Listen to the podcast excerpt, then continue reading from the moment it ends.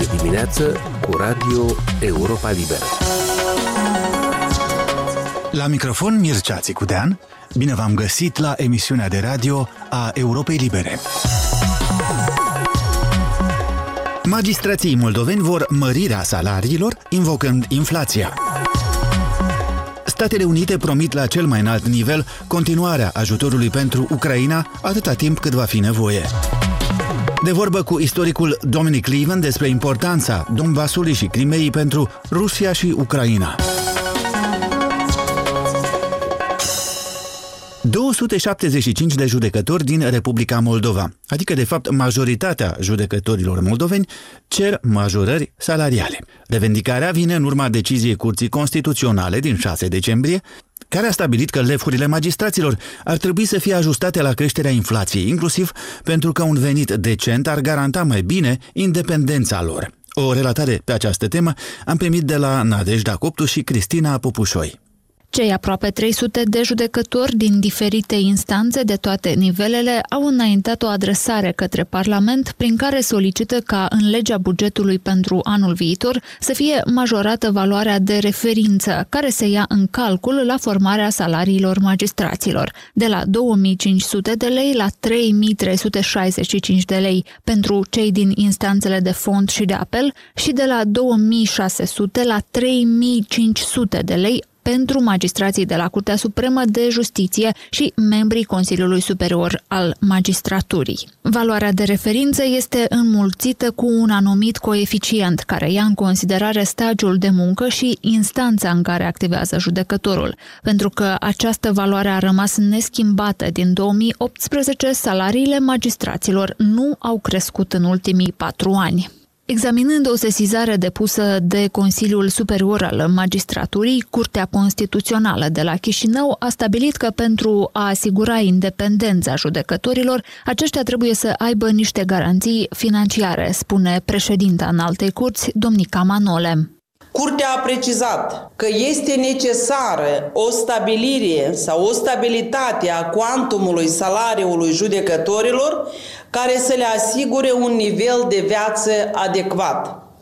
Stabilitatea salariului și nivelul său adecvat urmăresc să-i pună pe judecători la adăpost de orice presiuni exterioare care le influențează deciziile.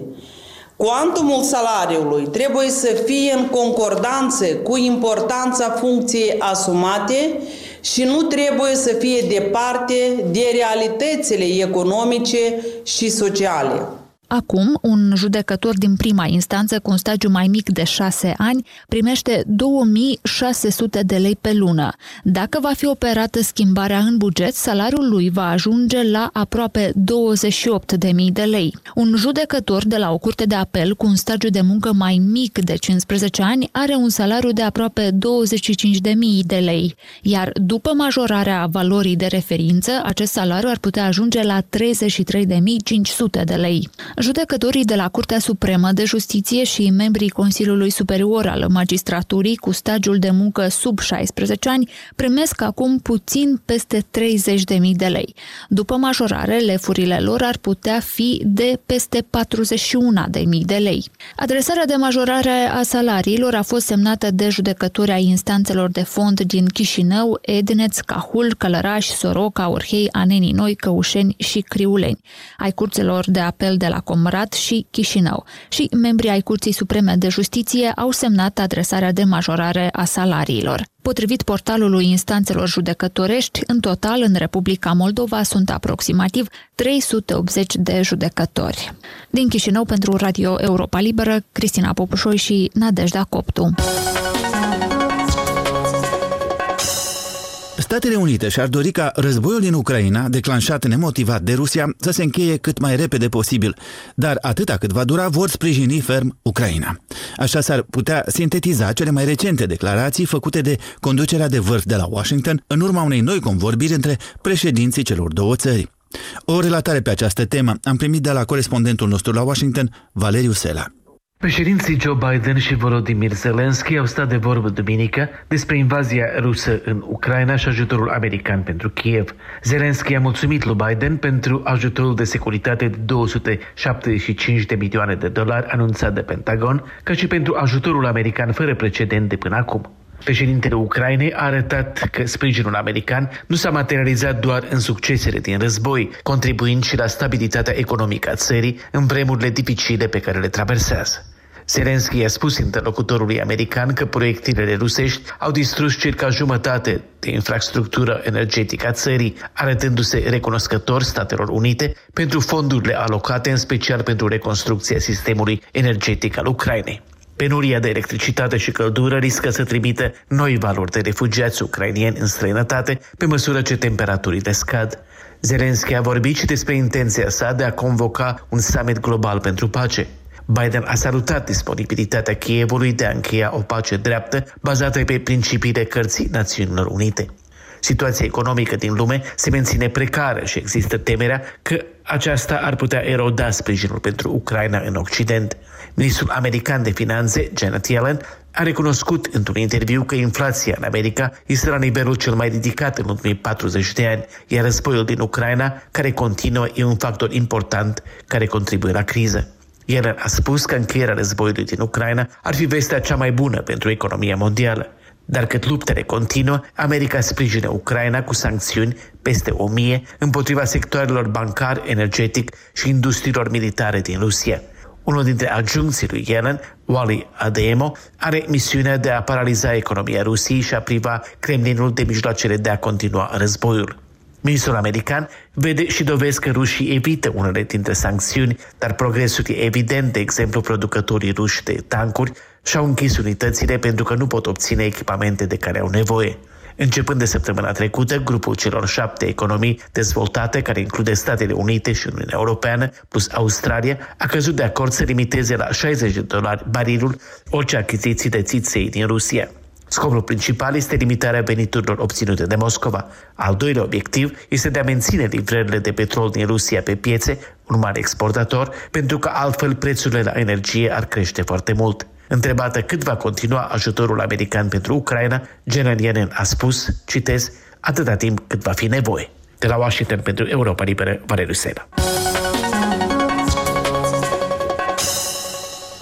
Scriitorul și istoricul britanic Dominic Leven, autorul unor cărți și articole bine primite de critică despre tradiția imperială rusă mai ales, profesor la Universitatea Engleză Cambridge, s-ar putea să nu fie cel mai îndrăgit formator de opinie străin pentru ucraineni în această perioadă.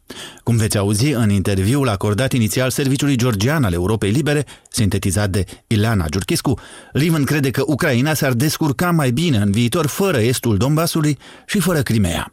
După 1991, Rusia s-a transformat uh, dintr-o mare putere într-un cerșetor pe scena internațională și nu și-a revenit nici până astăzi, chiar dacă iluzia unei refaceri este cea care l-a împins de fapt pe Putin să invadeze Ucraina în februarie, spune între altele istoricul britanic Dominic Levin în interviul cu Europa Liberă. Niven nu crede că Rusia va scăpa de nostalgia supraputerii, lăsând Ucraina și restul fostelor republici sovietice să se dezvolte așa cum își doresc. Pentru Kiev, o decizie pragmatică, dar nerealistă în contextul actual, ar fi să se debaraseze de Crimea și de estul Donbasului, nu numai de teritorii, dar și de o populație care se simte oricum mai legată de Rusia pentru a se concentra pe refacerea unei Ucraine puternice și democrate, crede profesorul britanic Dominic Levin. Uneori, Rusia este descrisă drept ultimul stat colonialist al Europei. The Soviet Union was a sort of empire.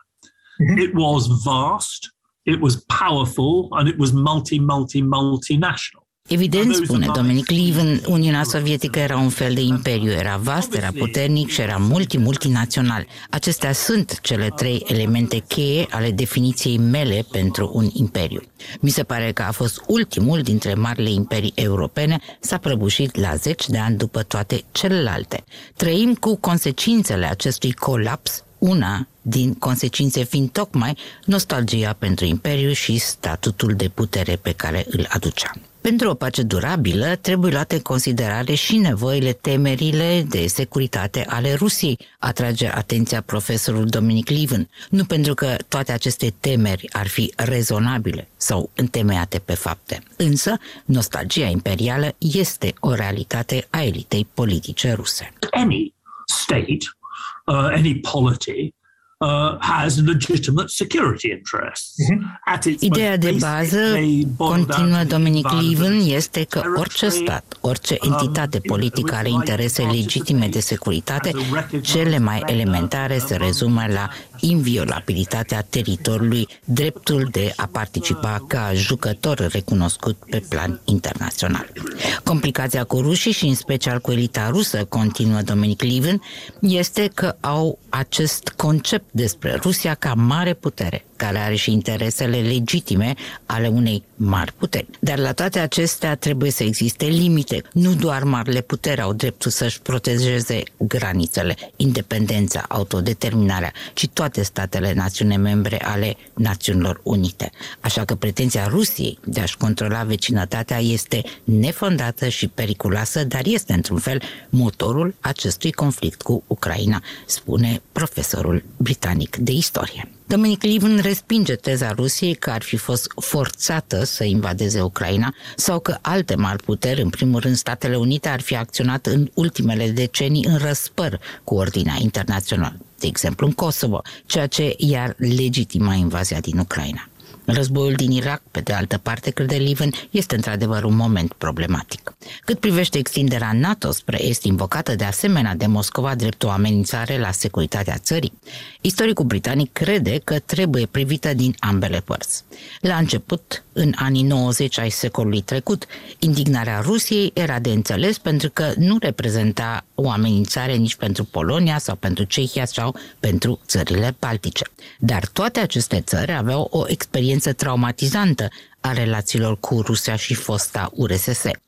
Așa că nevoia lor de securitate prin aderarea la NATO era la fel de legitimă. Și se ajunge la problema delicată cum ar putea Ucraina să-și asigure securitatea, să asigure o pace durabilă în regiune.